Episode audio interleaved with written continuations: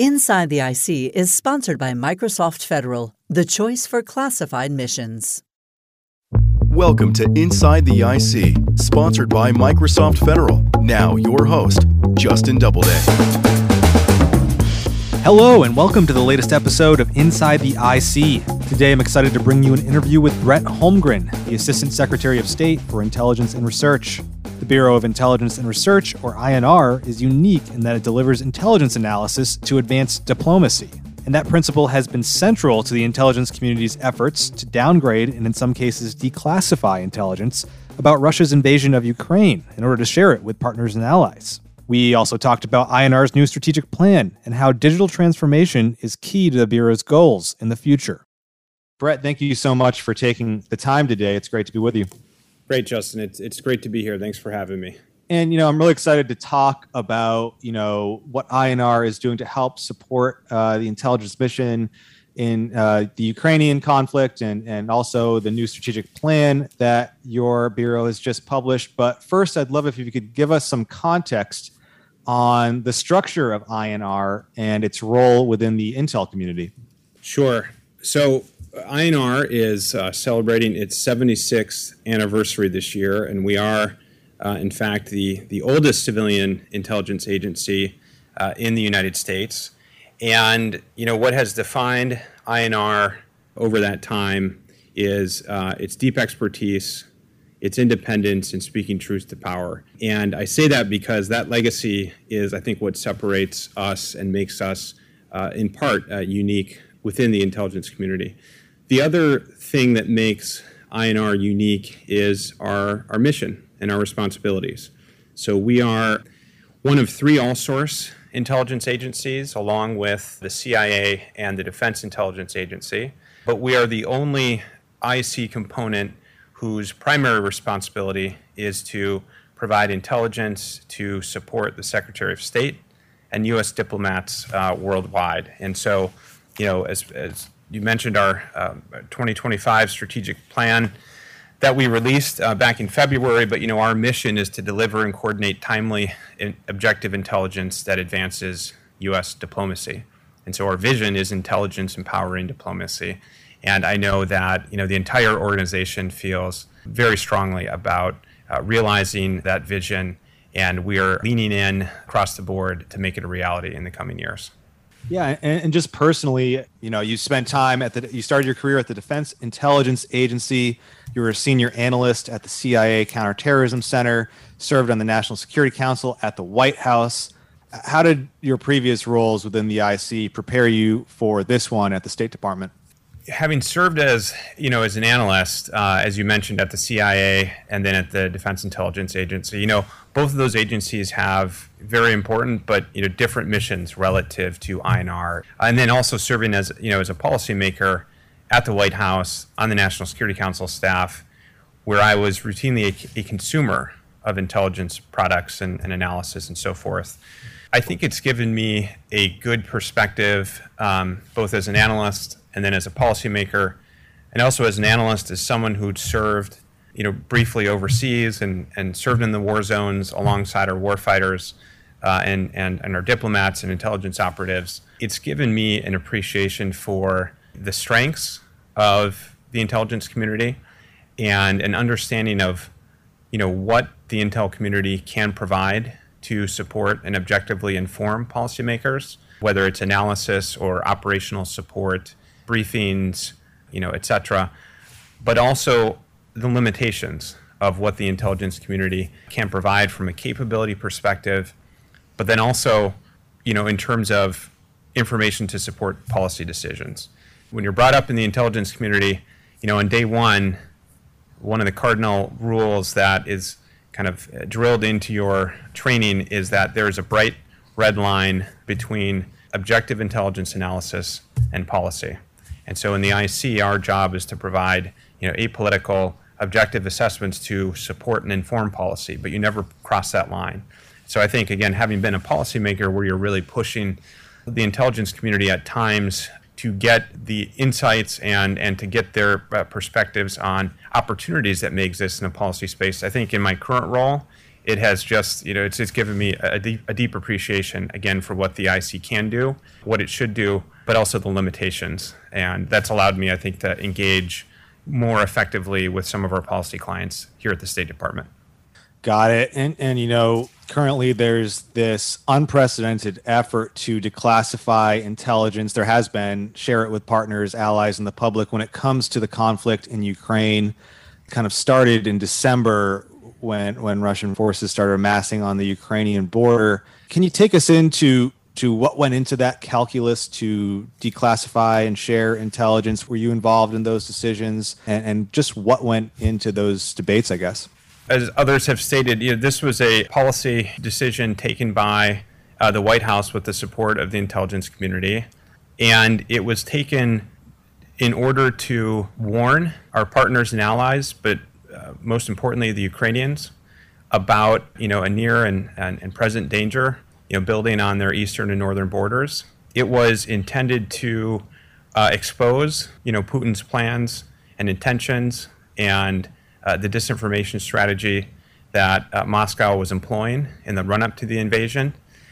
And it was intended to help uh, prepare and to mobilize a unified, quick Western response in the event that Putin decided to invade Ukraine, which unfortunately he did. And so, you know, I can tell you that, you know, having seen the importance of you know, downgrading and in some cases declassifying this information, while it didn't prevent, you know, Putin's war of choice, it was very effective in mobilizing and uniting a quick response among, you know, our Western partners and allies to push back effectively on their aggression and to quickly facilitate support to the Ukrainians.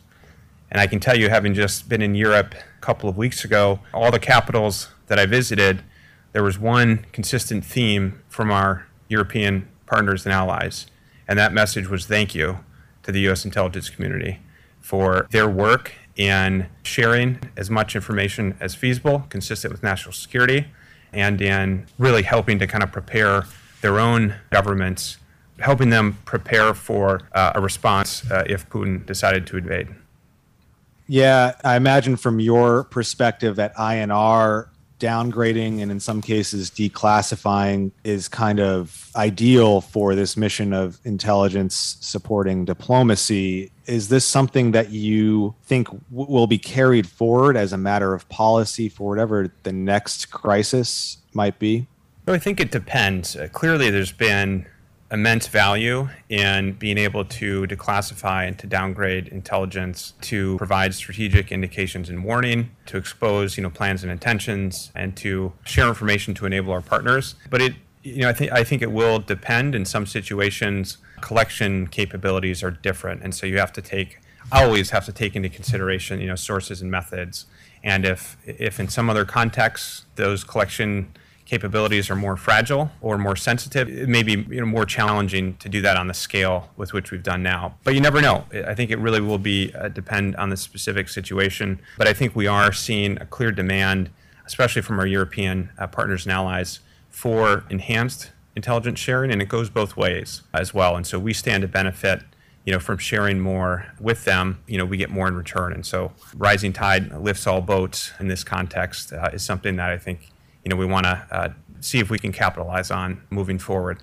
For INR, you know, our role in the process here at State Department has really, really been threefold. First and foremost, it's providing you know the all source analysis to the Secretary of State, to our senior policymakers on the war uh, in Ukraine, and we've done that you know since day one. Actually, leading up well in advance of Putin's invasion, we were providing you know strategic assessments of you know how the Ukrainians may respond, Russian responses, how you know other uh, nations around the world may react to a Russian invasion. Secondly, is you know we worked very closely with our intelligence community partners to develop and to coordinate on you know talking points that were used by the secretary, by other senior departmental policymakers in their diplomatic engagements uh, in the run up to and then after the invasion.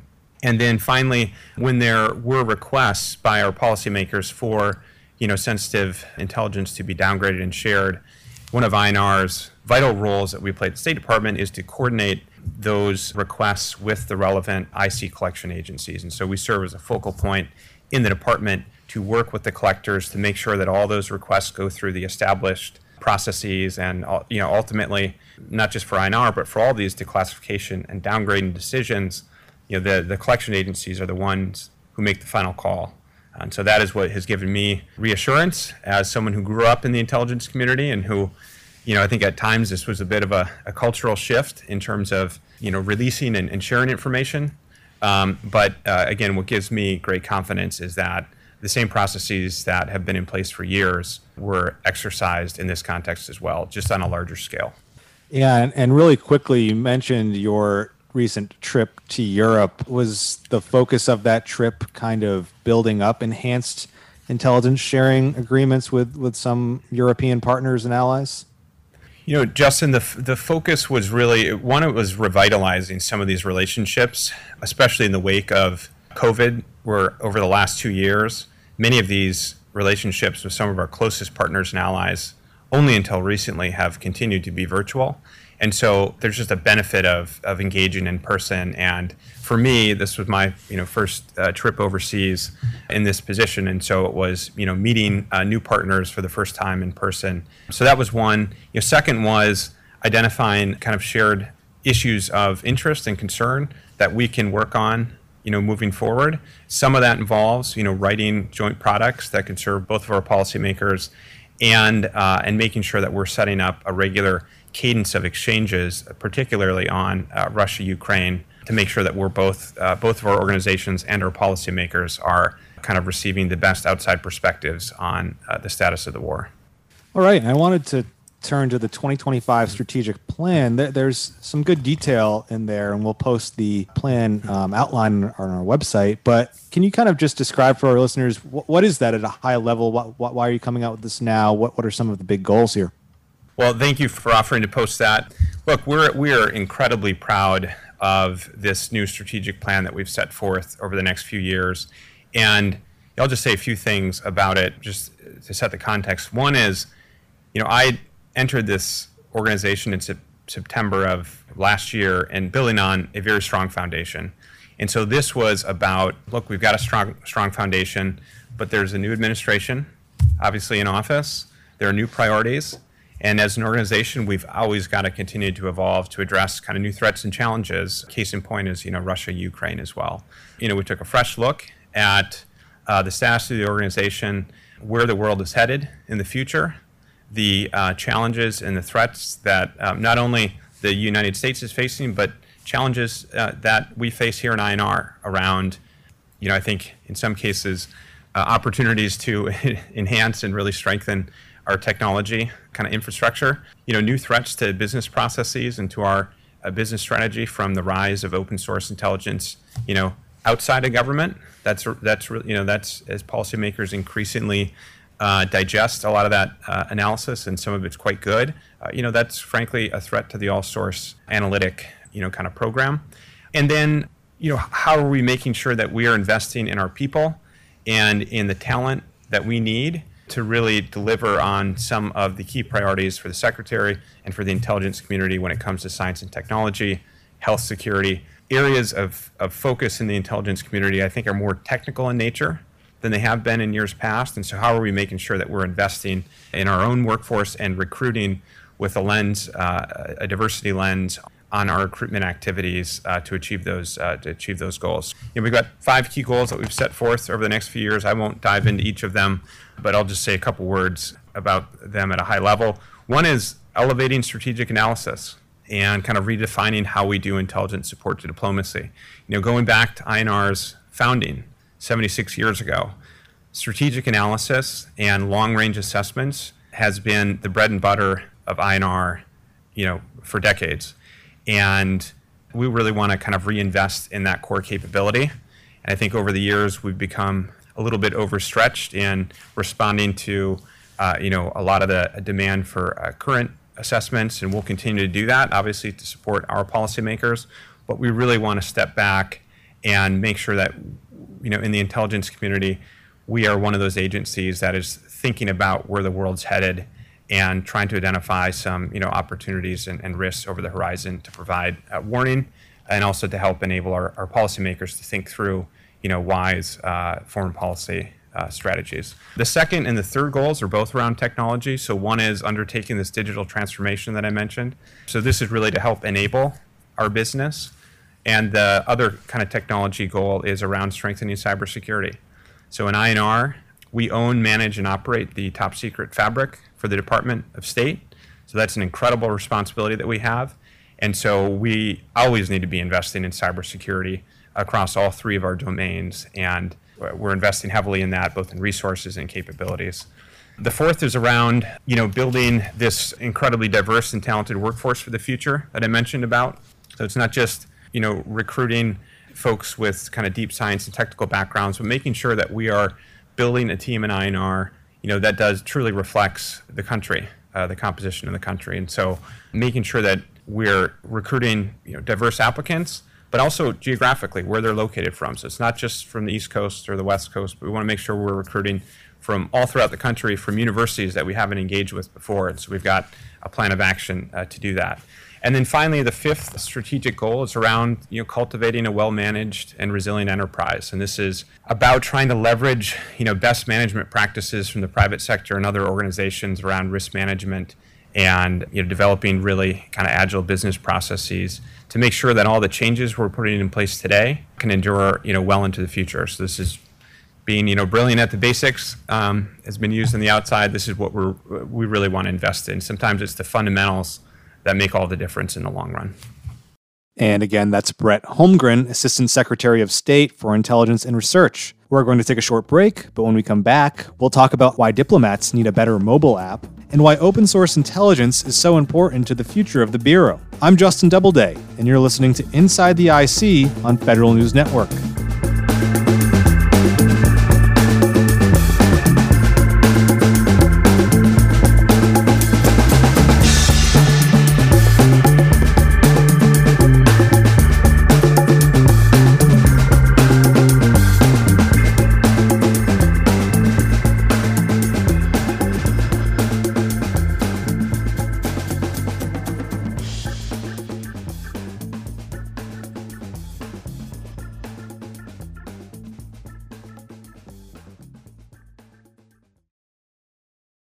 The broadest range of breakthrough technology solutions, Microsoft Azure for Government is the choice for classified missions. Built for government agencies and their partners, unlock insights, build new capabilities, and empower collaboration in secret and top secret environments. Microsoft Azure is built for national security missions, combining cloud native capability with classified networks, hybrid and multi cloud, to create a developer friendly platform that is ready anywhere and secure everywhere. Visit MicrosoftFederal.com. That's MicrosoftFederal.com.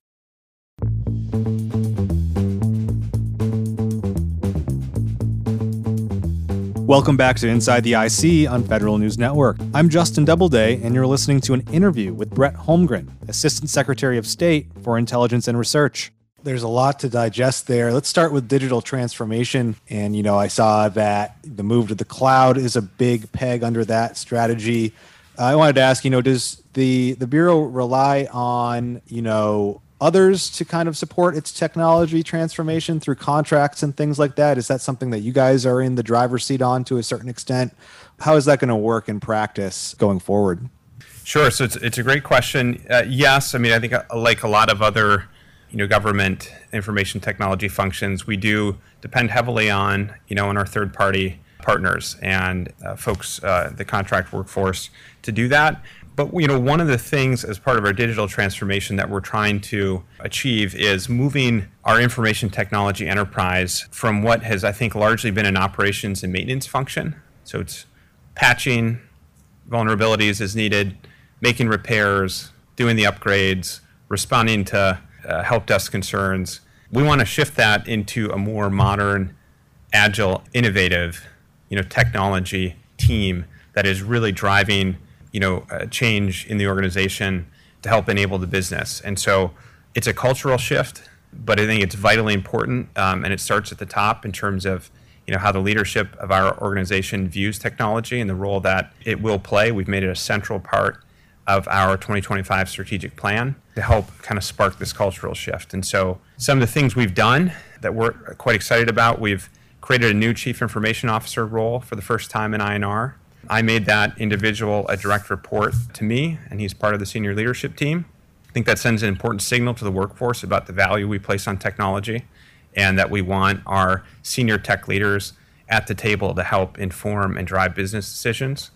Uh, we created our first ever Chief Information Security Officer position in INR, and previously a lot of those cybersecurity functions were well managed, but it didn't have the stature and kind of the title that we think you know, is, is kind of where the rest of the industry is moving. We are establishing an IT governance board that will include stakeholders from throughout the department to make sure that we are appropriately managing, you know, technology risk and that we've got a good input into the technology investment decisions we're making, and then all those all those decisions and all of our kind of technology issues are being fed directly into our strategic planning process moving forward. And then we prioritize technology in our budget, and we're deeply grateful to the department and to the uh, uh, to the ODNI, you know, for supporting us in our FY23 and hopefully in our FY24 plans, where we've made big investments in technology, both in the personnel and non-personnel side. Yeah, a lot, lot of action there. And, and one particular thing that caught my eye in the strategy uh, under digital transformation was devising a mobile strategy and developing mobile capabilities to support diplomats worldwide. Can you tell us any more about what you're envisioning there? So, look, a lot of our customers and diplomats, U.S. diplomats around the world, are our primary customers. You know, a lot of them don't have regular access to classified intelligence community assessments. They may get it periodically, but it's not, you know, it's not all the time. And so, one of the things we've been focusing on is how can we make sure that we are supporting our diplomats in the field with INR's best insights and information at the unclassified level that is why we're all in on, on open source intelligence. We're standing up an open source coordination unit as part of our analytic efforts to really map out how we can better leverage it and how we can integrate it with our analytic products and other support we provide. Being able to leverage open source in a fundamentally different way than we've done so to date will allow us to share our best insights at the unclassified FOUO or the sensitive but unclassified level on new platforms to our diplomats overseas. And so our vision is, you know, imagine a, a diplomat riding into work in the morning, or they're getting ready at their at their home in the morning, and they're somewhere in Asia, and they're able to pull up the INR app on their mobile device, and just like you would, you know, to go to uh, check out FNN in the morning or any other news publication, you can pull up your INR app. It'll have tailored content delivered directly to you at the unclassified level if it's available and if not, a little tipper that there's something else for you to check when you get inside the, uh, the embassy at other classification levels. So we want to be able to provide real time, relevant information to our diplomats in the most accessible manner possible, and we do view you know mobile as a real opportunity for us to do so. Yeah, that that would be, uh, I'm sure, a game changer for for your workforce worldwide.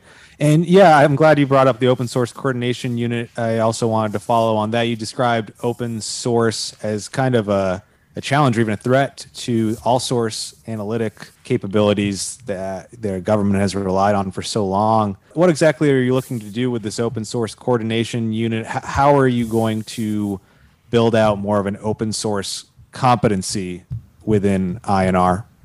Let me just say one thing, Justin, to set the context. Look, the use of open source has been part of INR's DNA since the very beginning. You know, before we were INR, we're, we were part of the Office of Strategic Services, the Research Analysis branch, and this consisted of historians, anthropologists, regional experts, economists. They were drawing heavily, and in some cases, almost entirely, on open source data on you know economic trends and industrial production output in Europe and a whole range of other open source data to derive really strategic insights into key vulnerabilities amongst some of our, uh, you know, some of the some of the countries during World War II. And so it's been part of our DNA from the beginning. And I think the type of open source that our officers and INR is probably a little bit different than what officers and other IC agencies would like to use and, and are currently using. You know, for us, it is really being able to leverage some of the traditional open source, so the, the translations of foreign broadcasts and, and, and, social media.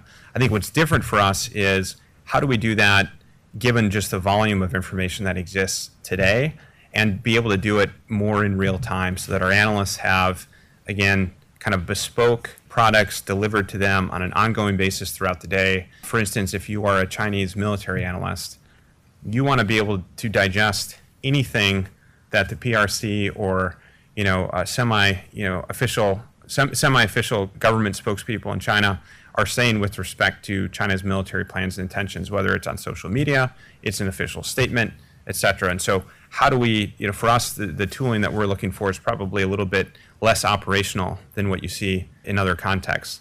So that, you know, as part of the open source coordination unit that we are establishing in our strategic plan, in the first instance, it's going to help develop the appropriate policies and governance around our use of open source. They will also serve as kind of a central point of contact and uh, to help organize all of the training and tradecraft that's relevant in this space.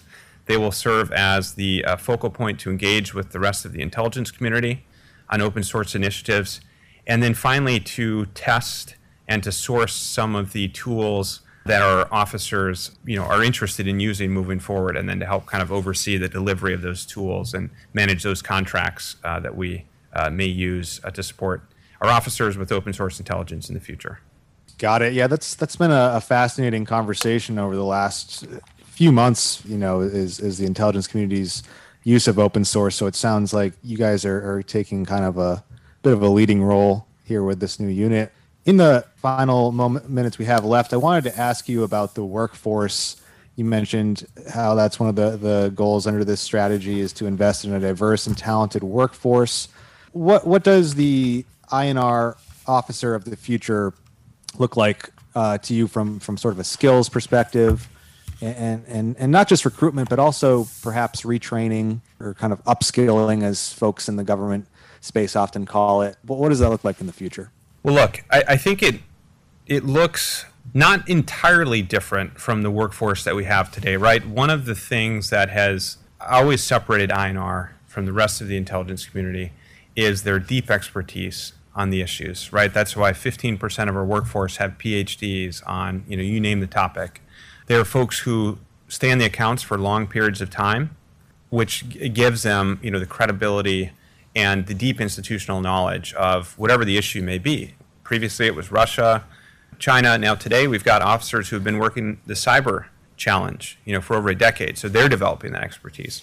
So I think moving forward, you know, we want to have folks who have that deep expertise but I think what may look different is that you know we're more willing to bring in analysts earlier on in their careers, and then be able to train them to give them the tools to develop that expertise over the long run. So I think the prior model was you know we're doing a lot of hiring of folks who already have you know the very sophisticated degrees. We'll still do that. We need to do that, but I think we're going to look at how can we kind of recruit really smart, successful, talented uh, younger officers or candidates and then work on training them with the skills they may need to succeed in INR in the future. So, so that's thing one.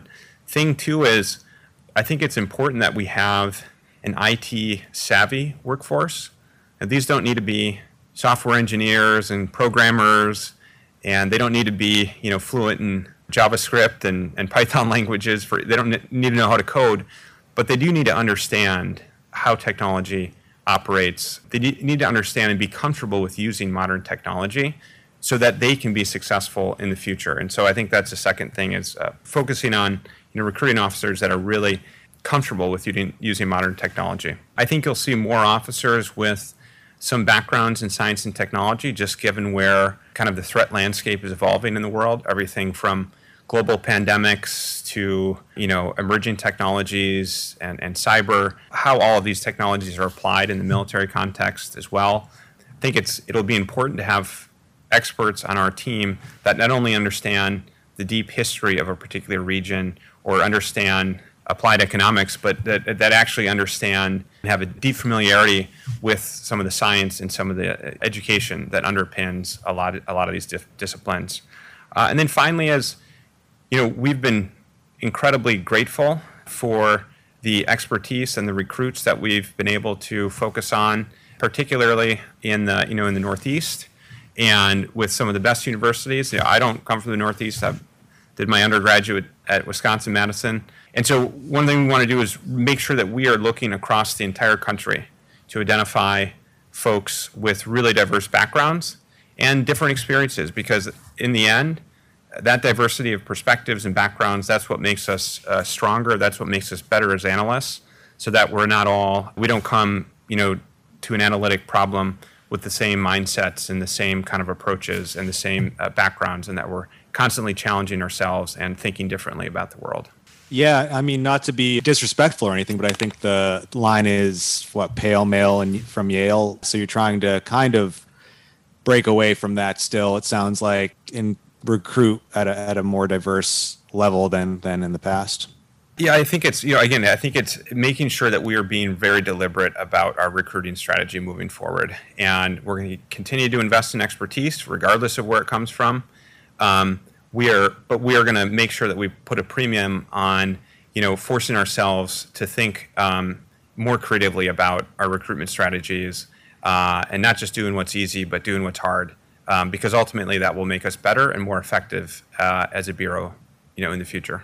And again that was brett holmgren assistant secretary of state for intelligence and research talking about inr's new strategic plan and the importance of digital skills, open source intelligence, and diversity when it comes to the future of the Bureau. We also talked about INR's history and its role in the current Ukraine conflict. I'm Justin Doubleday. We'll see you next time. Thanks for listening to Inside the IC, sponsored by Microsoft Federal. You can listen to this episode and past episodes anytime in your podcast feed. Search for Inside the IC on Podcast One, iTunes, or wherever you get your shows.